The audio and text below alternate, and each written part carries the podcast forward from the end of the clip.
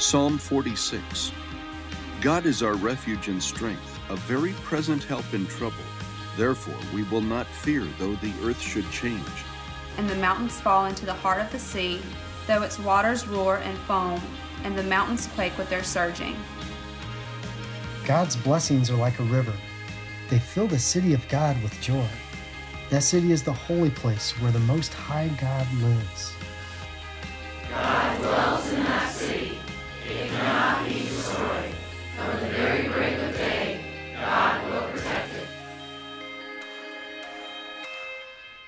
Good morning. Great to see everybody. Uh, we are so glad that you guys are here. I want to wish a happy Mother's Day to all of the moms who are with us today in this location, or maybe you're joining us at one of our campuses or uh, watching online. We are glad all of you are here, especially the moms. Even if you're not a mom, uh, maybe you're here with your mom, or uh, maybe you didn't even know it was Mother's Day today, but you came to church, and uh, we're glad that you guys are here. We all had a mom, right? That's one thing we all have in common. And so we're excited to worship together with you. My name is Josh Surratt. I serve as a lead pastor here, and this is my wife, Lisa. She's the mama of our home, and uh, we're glad to have her with us too today, putting her to work on Mother's Day. So, um, but you know, I, I think about uh, my mom, and I honor my mom. She's here today as well. Uh, she's kind of the mama of of the house here at Seacoast for 29 years. Uh, she helped launch the church and now continues to serve alongside of my dad. And uh, my mom, I don't know about you, but when I think about my mom, I think about the word hero. Uh, and for a lot of different reasons. I mean, there's the reasons that all of us uh, love our moms and think of them as heroes, but my mom legitimately had some some superhero powers. Like I, am serious. I think she did have like her saliva was magic. It was amazing. I don't know if your mom was like that, but she could kiss a, a boo boo and make it better. And dads, it just doesn't work the same for us. I've tried it. They're like, dude, that's weird, dad. I just need, I need you to, I need a band aid. But moms, they can step into that moment. And my mom's saliva also would turn into cleaning solution as well. I mean, she would, she'd lick her thumb and kind of get some stuff, like especially on days like Mother's Day, you got to look good. It's just amazing. And my mom's superhero powers did not always uh, help me. There would be moments where I would be needing a pick me up, uh, you know, right before dinner or whatever. I'd go into the pantry and I'd, I'd, be going for a cookie. And my mom could be on the other side of the house. She could be another zip code for all I knew. And it was like she just had this superhero sense. And she'd be like, Josh, what are you into? Like, how did you do that? Like, where are you? I, they got eyes in the back of their head. And of course, there were always meals on the table, and, and the laundry was always clean and folded. And, and my mom had like this alarm clock. She, she also doubled. She was a mom and an alarm clock. She'd wake me up anytime that I asked her to. My mom uh, is a hero. She's just amazing. I don't know if anybody else have a mom like that. Anybody connect to, to that? Yeah, a lot of great moms. We honor the mamas in the house today. Well, I know I definitely have um, some great moms in my life. And gosh, just to watch them for years, just day in and day out honor the Lord with their lives and um, just godly women who um, have just been such an influence in my life. And, you know, but I know them well, and um, I, I, don't think that they necessarily feel like heroes. I know as a mom, I, I don't. I, I know that, you know, I have a brand new perspective, right? Whenever um, you have kids, suddenly you realize, like, whoa, my mom did so much for me. I mean, it's incredible how many sacrifices and late nights and um, all of the things that they take care of for you. And so, um, you know, but but we don't necessarily feel like heroes. I know I don't wake up in the morning looking for my cape to put on for the day. That's odd. I kind of do that most mornings. You know, look, feel like a hero. This is not Father's Day. Oh, okay. I'll let you take it from here. Well, we're in a series um, that we have been in all year. We're reading the Bible together. Um, and, you know, right now, this week, we are, we're going to tackle one of my very favorite stories of all time. And it's the story of Gideon. And Gideon was in the middle of doing an ordinary and mundane task when God showed up and asked him to be part of an extraordinary miracle. You know, as moms, there's never a shortage, right, of ordinary tasks that we've got to accomplish from week to week whether it's the mountain of laundry, the carpool, uh, can't forget the check for the field trip, or you know maybe you're dealing with some challenges with teens, um, or maybe maybe you're getting ready to send a kid off to college. There's just so many different things um, that we are, as we walk through this season called motherhood, that we are constantly doing all the things. But you know, somehow in the midst of it all, God can show up, right? He can show up and use each one of us in the midst of just an ordinary day. God was in search of a hero, and he used an unlikely candidate, one that felt just a little overwhelmed, maybe a little inadequate, maybe a little underqualified for the job that God had called him to do. So if you're here today, maybe uh, you feel the same way. Maybe you feel a little overwhelmed with what's going on in your life. I just want to encourage you. I really believe that if we'll just press in and learn some things from this, from this story of Gideon, I really believe that he, he will encourage you. Uh, so we're just going to have a conversation together and just look at this story together. And, and again, like Lisa said, whether you're a mom or not, uh, if, if you feel at times overwhelmed or unqualified, I think God's got an incredible word for us. We're going to learn what can we learn about heroes, because I believe God is still in search of, of heroes, if you will, of mighty warriors who will step up uh, for their families and step up for uh, the, the, people around them. What, what, can we learn about heroes from Gideon? A little bit of background. The first verse on your sheet, if you have your Bible, it's Judges chapter 6 is where we're going to be spending most of our time today. And if you don't have a Bible with you, you've got an outline sheet that you got when you came in, or we'll have the scriptures up on a screen. But a little background for, for the culture that was there when we meet Gideon. And, and Judges 6, verse 1, it says, The Israelites did evil in the Lord's sight. So the Lord handed them over to the Midianites for seven years. The Israelites did evil in the Lord's sight. So the curtain opens on, on this scene where we're getting ready to meet Gideon. And here's, here's the background. Remember the 400 years of slavery? That's in the, that's in the rearview mirror. That's, that's a thing of the past. The 40 years wandering in the wilderness, God's people trying to find the promised land, trying to get to this place that God had promised them, that's in the past. They've entered into the land. They've now defeated through the leadership of Joshua, they've defeated over 30 different nations, and they've literally begun to occupy this land that at one time it was just a dream the land that flows with milk and honey. Now they're here, they've arrived. This would be the scene, the, the part of the story that, that we would think it would read something like, and they moved into the land and they lived happily ever after. But that's not the story. That they didn't live happily ever after. In fact, they did evil in the Lord's sight. How? They've got everything that they've been waiting for. The promise has finally arrived, yet they did evil. The reason why is because they, they didn't know God. They didn't know God. See, that's the first thing that we can learn about heroes. It didn't happen for Gideon's generation. But the first thing that we can do is we learn, we, we've got to be willing to teach our kids to know the real hero. Teach our kids to know the real hero. That's right. Judges 2:10 says, "After that generation died, another generation grew up who did not acknowledge the Lord or remember the mighty things he had done for Israel. So this generation did not know God. Their parents, their grandparents, they knew God and trusted him because of the experiences that have happened in their lives.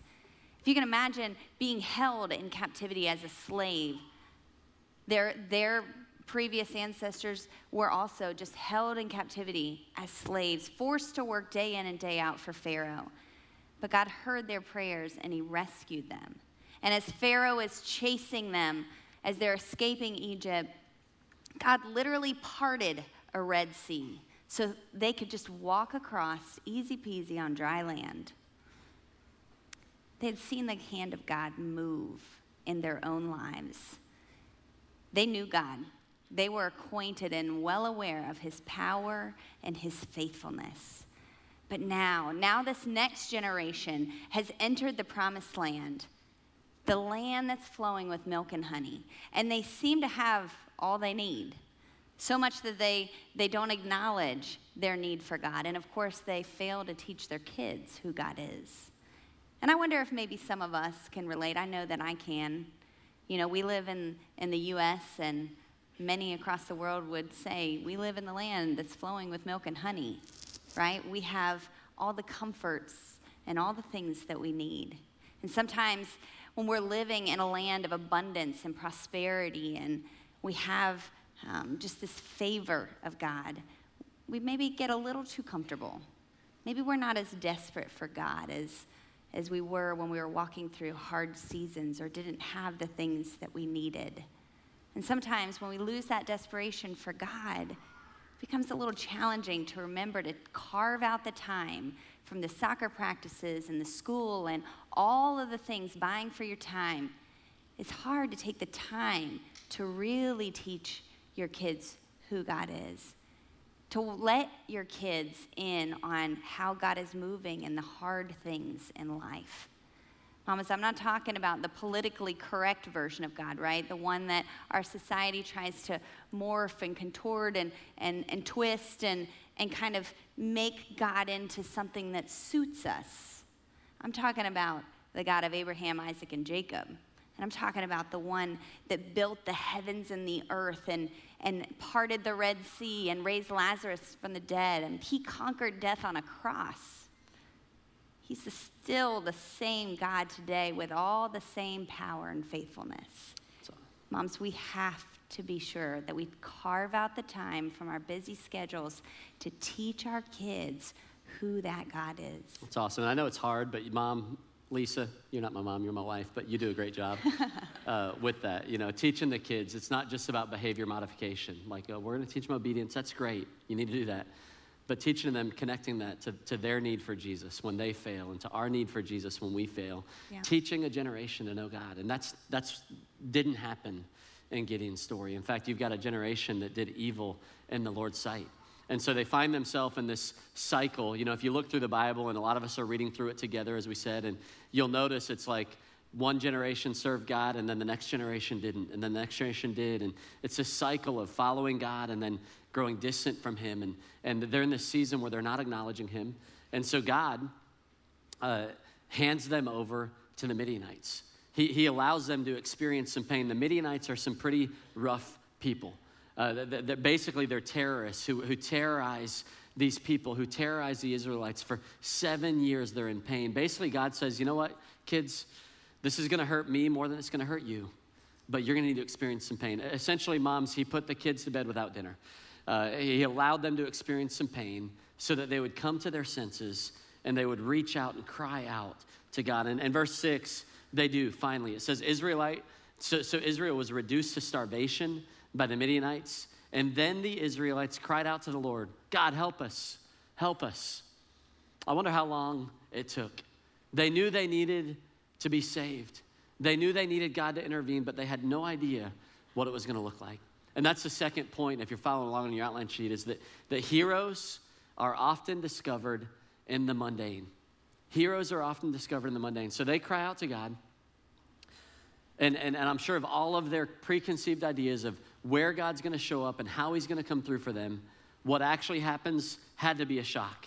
Look what happens. Judges 6 11 through 12 says, Then an angel of the Lord came and sat beneath a great tree at Ophrah.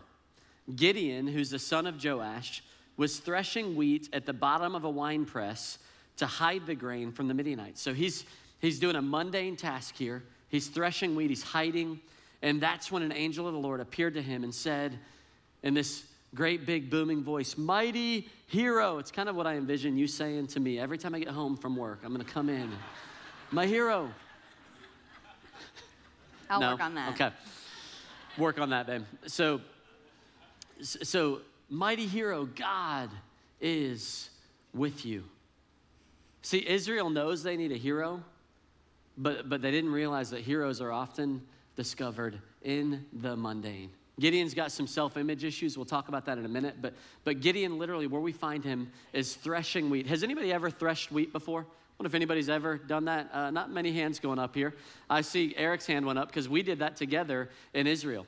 I've actually threshed wheat before, and it's a pretty amazing process. What it is is you've got these grains of wheat, and the threshing process is where you're trying to get the edible part, the meaty part of the grain, separated from the parts that you can't eat. They call it the uh, the chaff, the part that needs to be uh, gotten rid of. And so, what would typically happen is you've got this threshing floor. They would take this whole harvest of wheat out into this dry field and this threshing floor, and they would take these big, heavy slabs of, of steel and they'd put them on top of a, or they'd harness them to the backs of a, an ox or a couple of oxen.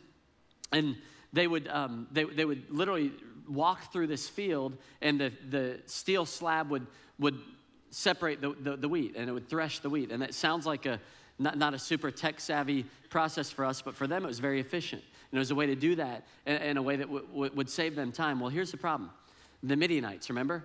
These, these people, they're terrorizing, they're, they're causing them to starve, they're stealing their food. And so Gideon can't take the harvest out into this threshing floor. He's got to take it into a wine press, which is a real humid, damp environment. You can't get an ox in a wine press. And so he's literally doing it by hand. He's got these, probably these tools, these iron tools that he's threshing this wheat by hand and separating the good from the bad. Talk about a tedious, mundane process. You know, Gideon gets a bad rap, you know, because he's hiding in a wine press. All of Israel was hiding. So, so this is something he's doing to, to provide for his family. He's found a way to, to, to, provide food for his family, to keep them away from the dangers of the, the people around them. And, and it's a pretty noble place, it's a pretty mundane place, it's a pretty ordinary place. And it also happens to be the place where God shows up in, in the form of an angel. Pretty incredible, incredible story that God shows up in the ordinary, mundane moments. Think about cleaning baseboards. How many of you like love to clean baseboards? Anybody? Any takers? Because I mean, I got a few baseboards you could clean, or you know, the the mountain of laundry that you have to do every week. I know in my house, um, you know, we have we have a house full, so um, we, we have a, literally a mountain of laundry that somehow how I've got to get through. And we think about all of these ordinary tasks that we have to do the cleaning, the cooking, the meal planning, all of the things. You know, but it's in those moments that we can also recognize, like, gosh, I have to do these things. But there's blessing hidden in that. If you have a mountain of laundry to fold, it means you have a house full of kids or if you have baseboards to clean, it means you have a house to live in. Or weeds to pull, you have a yard for, for, you to, for your kids to play in. And dishes to do, it means you have food to eat. And, you know, there's so many hidden blessings. Sometimes we get so focused on, oh, I got one more thing to do. But God has blessed us tremendously.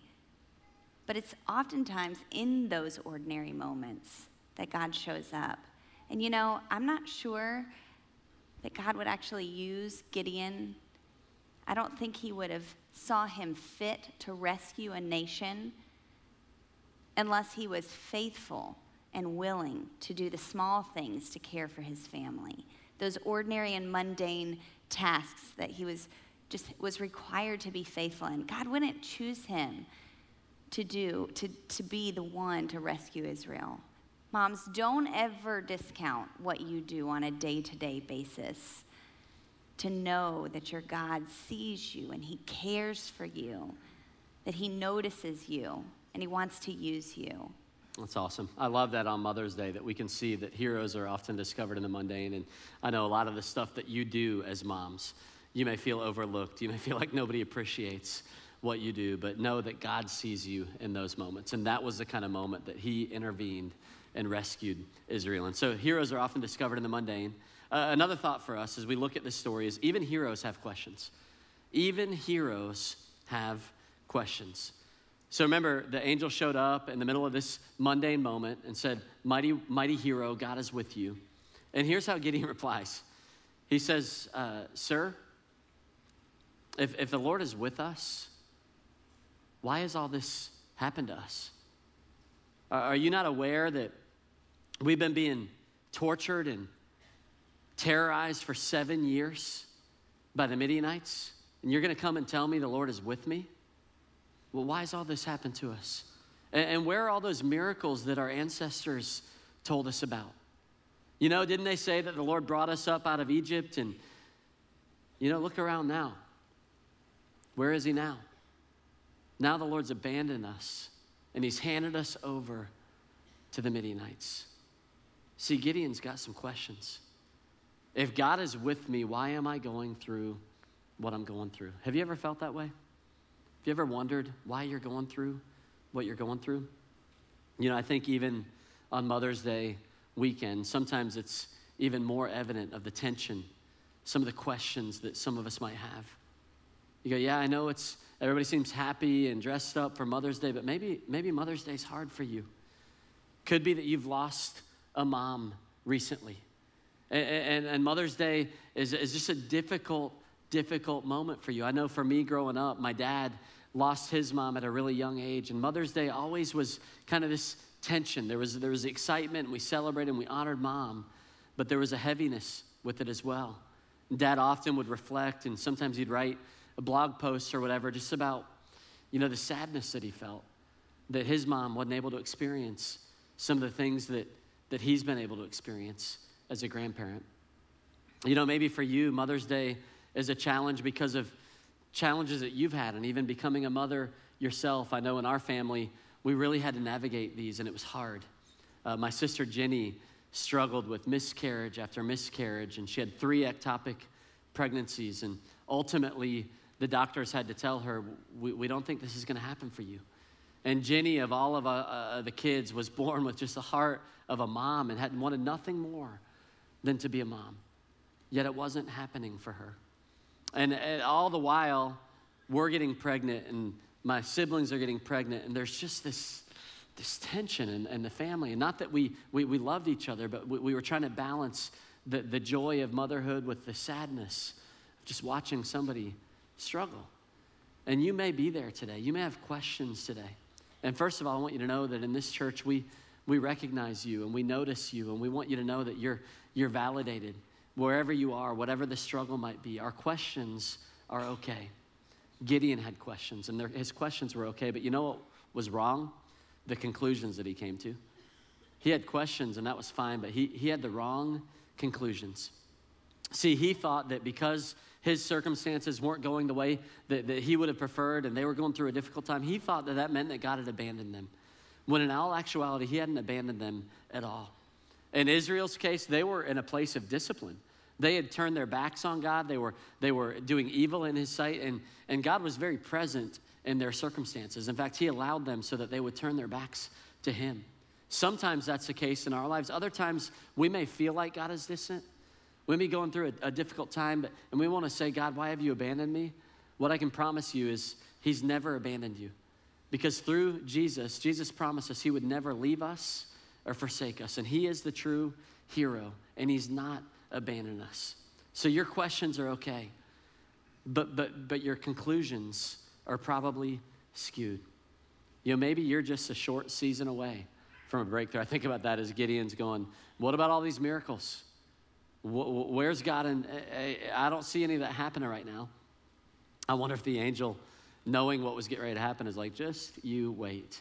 There's a miracle coming right around the corner that, that you have no idea is getting ready to happen. So even heroes have questions. One last thought for us as we look at what we can learn about heroes on Mother's Day is that a hero's weakness is often the key to unlock God's power.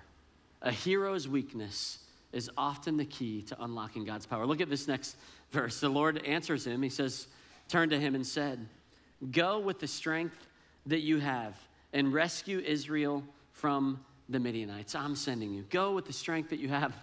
Gideon's like, What strength are you talking about? I don't have any strength. Like that, that sounds wonderful. Go with the strength that you have, but I don't feel very strong right now. And I don't know if anybody else has any weaknesses. Anybody admit to have a few weaknesses? I've got a bunch of them. And sometimes we're so painfully aware of our weaknesses that, that we allow them to become a distraction for us in doing what God has called us to do.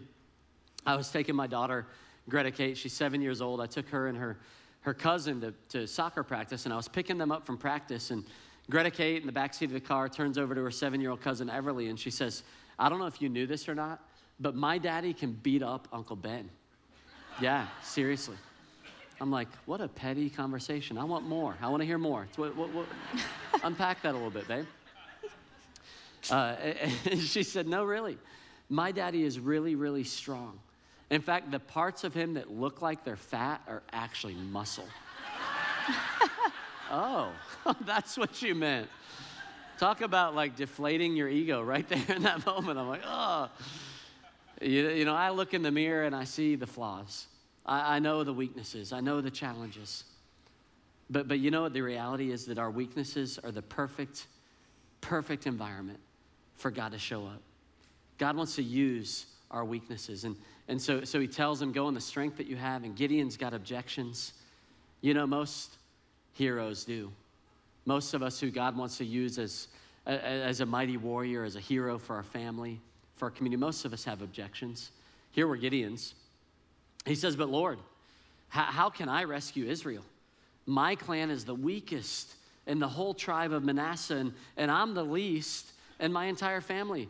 I, I know your GPS probably was, was entered correctly, but something is not translated from heaven to earth because you've got the wrong house. I am a man with weaknesses. Least of the least, weak. He immediately goes into focusing on his flaws. He immediately turns to his own insecurities. And a lot of times, you know, I, I think I do that, right? So, oh, mighty hero, the Lord is with you. Wait a minute, no heroes here. We're talking least of the least, weakest of the weak, bottom of the barrel, runt of the litter. You know, I think that when we start to compare ourselves, you know, it, it really just steals from what God wants to do. We've got to take our eyes off of our weaknesses and put them on Him. The other night, our, even as our, we had a babysitter coming over, and um, and I didn't even realize it. The first thing that came out of my mouth when she walked in the door was, I'm sorry, I'm so sorry. My house is like such a mess. It, we've got all this stuff going on. Here's some processed chicken nuggets and a box of mac and cheese. Don't judge. don't, don't tell anyone. Don't, don't tell anyone. You know, we can drive ourselves just crazy comparing how we measure up or, or the choices that we make and, you know, the birthday parties and, you know, all the, all, there's just the, the endless comparison game. I, I think the truth is, is we all struggle with a few self-image issues. And just to be honest, if you would have asked me uh, even a year and a half, two years ago, if I would be sitting on this stage, I would say not in a million years. I struggled with anxiety and panic attacks, and I would never, ever step foot on this stage. But when we can take our eyes off of our own weaknesses and allow God to use us just as we are, weaknesses and all, He can do something incredible. Your weaknesses aren't a liability for God, but actually, often it's the conduit to which we can see God's strength and His power show up. That's awesome. I almost, again, think of the angel kind of laughing and going, Oh, really, Gideon? So, so, so, you're concerned about the family that you were born into and the tribe and the clan. How much did you have to do with that? How, how much did you have to do with where you were born and, and, and what family you were born into? What if that was part of God's design? And what if the weakness that you see as a liability is actually the reason that God wants to use you? Mm-hmm. You know, the Bible says in the New Testament that God's power is made perfect in our weakness. God wants to use us in spite of the things that we wish were different about ourselves. He doesn't wish those things are different about you. He wants to enter into those weaknesses and use us in a powerful way. You know, his answer to Gideon's self-image issues are in Judges 6:16. The Lord says to him, "I will be with you, and you will destroy the Midianites as if you were fighting against one man." says Gideon, you're not factoring in a pretty important factor in this equation, and that's that I'm the one that's that's leading you into this battle. Mm-hmm. It's a tag team fight, right? And you on your own or you with your buddies, you're going to get your butts kicked because the Midianites are pretty strong. But you and me, we got this. You and me, there's nothing they can do to stop us. And so finally, Gideon kind of comes on board. He's like, okay, okay, I, will do this. I'll lead him. And, and he looks around. He's got 32,000 men that are going to go into battle with him. 32,000. The problem is they're facing an army of 135,000. So, so we're talking about a major disadvantage. But Gideon's like, you know what? If God's called me to this, we're going to make it happen. So he pulls all the guys to a mountain and he's ready to go. And, and then God stops him just before they're ready to go to battle. And, and, and the Lord says to Gideon in Judges 7 and verse 2, says, You have too many warriors with you. Really, God? okay. You created everything. I trust you, but your math is a little off, okay? Because we don't have too many. And God knows, no, I know, I know you guys too well. I know how things work. He says, If I let all of you fight the Midianites, the Israelites are going to boast to me that they saved themselves by their own strength. Isn't that funny how we want to face the battles with enough confidence in ourselves that we can win? And God's like, no, no. You'll take credit for something that I did. Mm-hmm. And so God says, here's what I want you to do Therefore, tell all the people whoever is timid or afraid may leave this mountain and go home. So Gideon gets up and he says, Okay, guys, before we go in, if any of you are afraid, uh, you know, just no big deal, you can, you can go home. And I know Gideon, as a leader, uh, he's probably got a couple people in mind that he's hoping will go, you know, the people who are going to be a liability in battle. 22,000 got up and left. I'm like, oh, never mind, never mind. We're all afraid. Let's just do this together. 22,000 people go, go home. Now there's 10,000 people left. If they weren't afraid before 30, the other 22,000 left, they certainly were now. And God, through this crazy process, is like, no, no, no, I'm not even done yet. There's some other things that need to be stripped away. There's some attitudes in the camp that need to go. There's some insecurities that, that you can't take them into battle with you.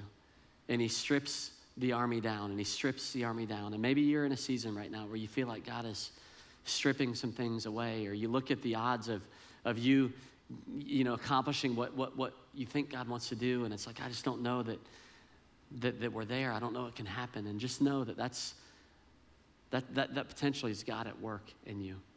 Because in God's eyes, the perfect number for them to go against 135,000 was 300. Look at this next verse. It says, The Lord told Gideon, With these 300 men, I will rescue you and give you victory over the Midianites. Send all the others home. With these 300 men, I'm going to win this battle.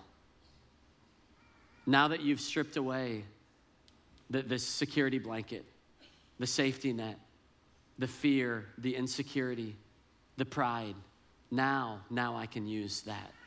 That broken vessel, that, that, that small group of people, man, I can do a lot with a little. And I won't get into all the details of the story, but God ends up doing one of the most miraculous, incredible things that He's ever done.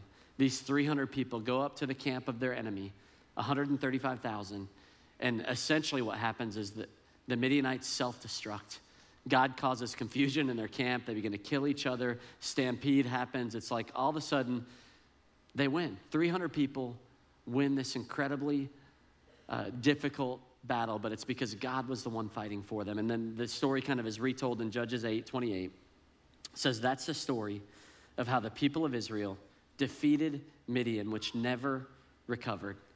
Throughout the rest of Gideon's lifetime, about 40 years, there was peace in the land. I, I love the story. say real quick the 300 against 135,000. Just get a visual of that. I mean, 300 people would probably be right over here in this section versus 135,000 against all odds. Against all odds, God did a miracle.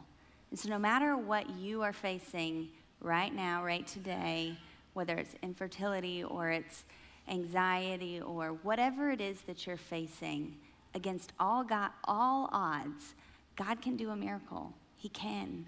Press in. Press in and get a get some people around you and just start going after God and praying and believe. Believe with your whole heart that he can act on your behalf.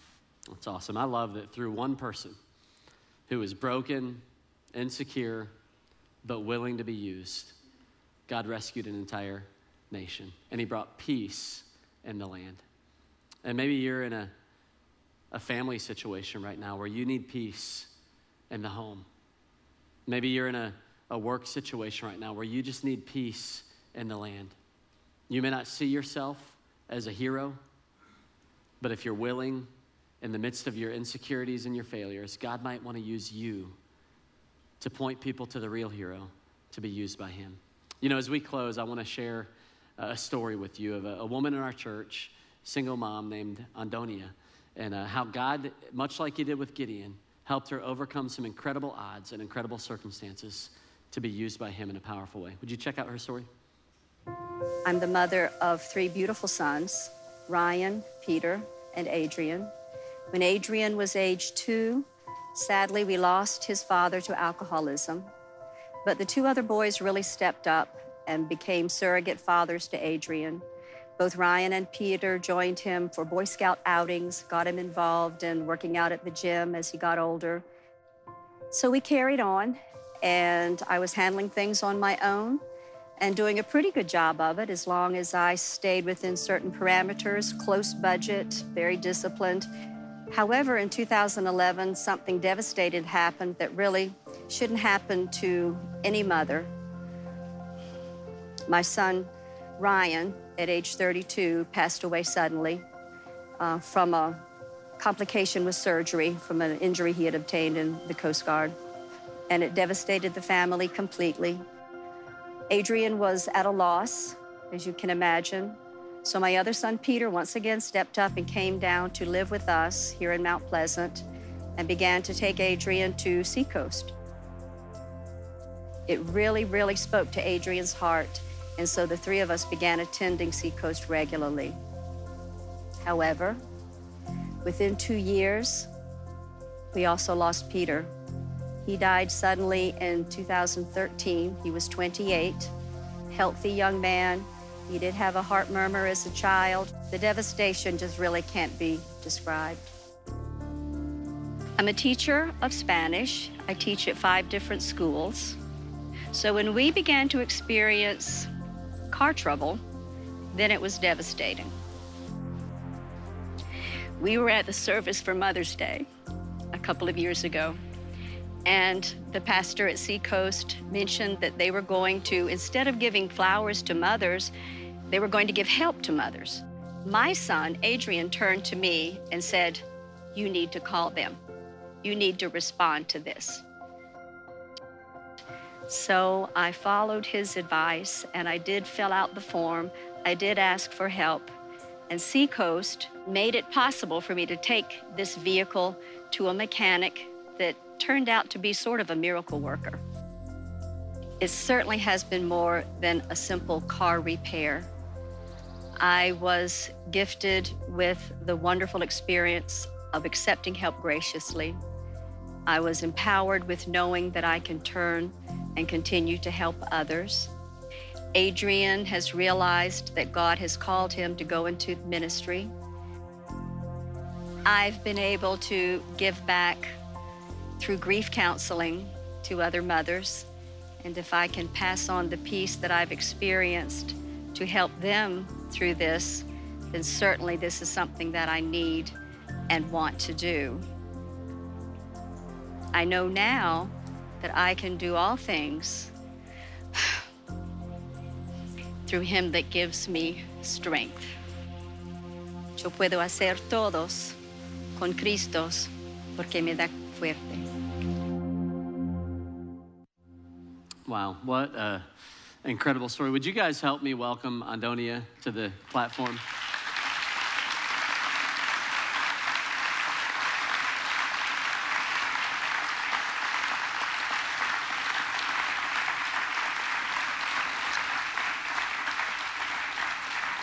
Thank you so much for sharing your story. And, um, you know, uh, I just, think about your story, Andonia, and um, especially as I was looking through the story of Gideon, so many examples of people who stepped up, really as heroes, not that they would be the hero, but they would be the hands and feet of the real hero of Jesus in your life. And you were one of them as you kind of helped your kids, especially Adrian, walk through the loss of the two older brothers. And um, then we had the the mechanic, Peter, your son, uh, who wasn't a mechanic, but Peter, uh, hero, bringing you guys to Seacoast and helping you discover, you know, what you really needed to help walk you through these circumstances. The mechanic that uh, that uh, you were able to connect with through the body of Christ, which was incredible, got your car working. Um, but your story kind of took on a life of its own uh, this past week uh, as some people caught wind of your story. Uh, there were a few other heroes uh, that don't want to be named that wanted to continue the story that didn't feel like it was complete. Because I don't know if you guys caught in her story, she goes to five different schools uh, every day, teaches Spanish through art. Uh, you're a hero to these kids, which is so cool and so incredible. But a couple of people in the church, uh, their heart was moved by your story, and they worked out some stuff, talked to some friends, ultimately connected with a guy up at Summerville, at uh, Summerville Hoover Chrysler Dodge, and they wanted to present you with a new car this weekend, a brand new car uh, from some people in the church. So if you're okay with that, I know that you don't love to accept help. but there's a Jeep outside that, uh, if you'll accept it, uh, some people in the church would love to give it. Her favorite car, she says. Praise God for that. How cool is that? God bless you.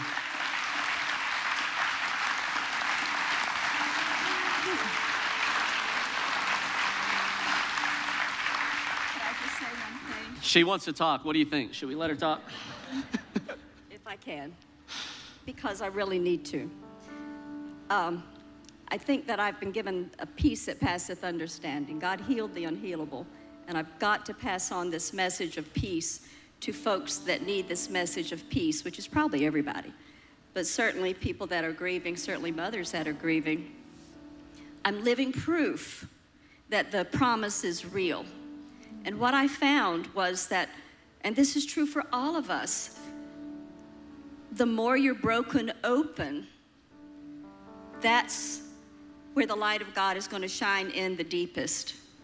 And if you're broken open and you lose all of yourself, it all leaks out, that's the exact amount of healing that God's going to fill you up with. Hmm. If that wasn't true, I wouldn't be standing here right now. That's awesome. So I'm very grateful for many things, and certainly for this. well, thank you so much, Andonia. God bless you. That cool?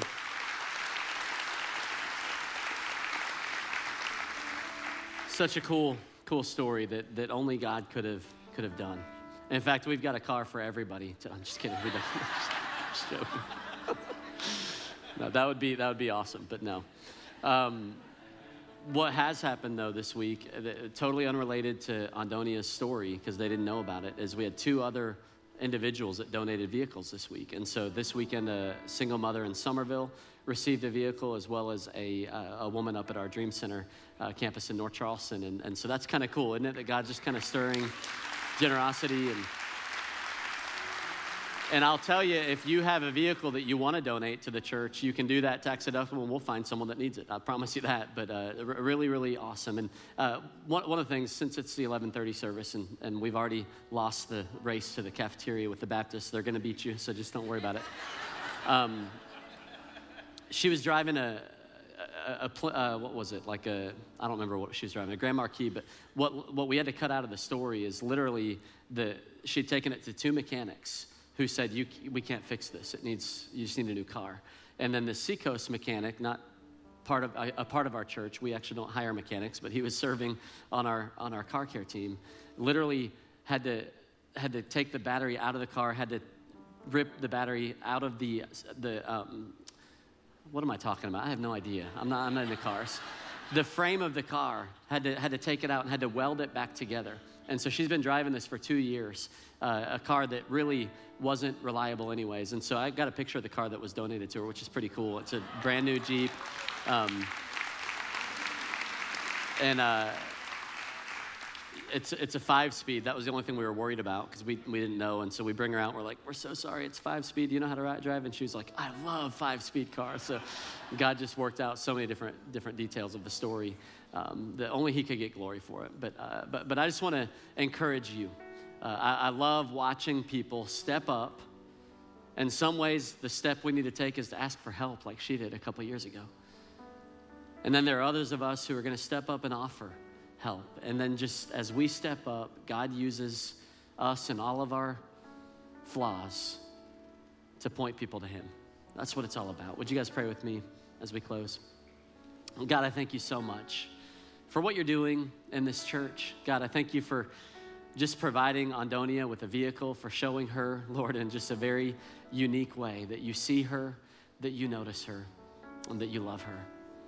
Can't help but think about the passage of scripture in James that says, True religion is that that cares for the orphans and the widows. And I just thank you for the, the folks in this church that stepped up and, and showed her grace and love in a way that only you can, God. But right now, I just pray for everybody in this place and all of our campuses. Lord, especially those who may feel overlooked or feel overwhelmed or, Lord, just feel inadequate for what you've called them to do. And God, we just pray, Lord, that you would take us, these broken vessels, and that you would do something beautiful in it, that you would allow us to be conduits of your grace and of your peace and of your hope, Lord, that you want to offer the people around us. And God, I just pray that you would do the type of thing that only you could get glory for. In Jesus' name, amen.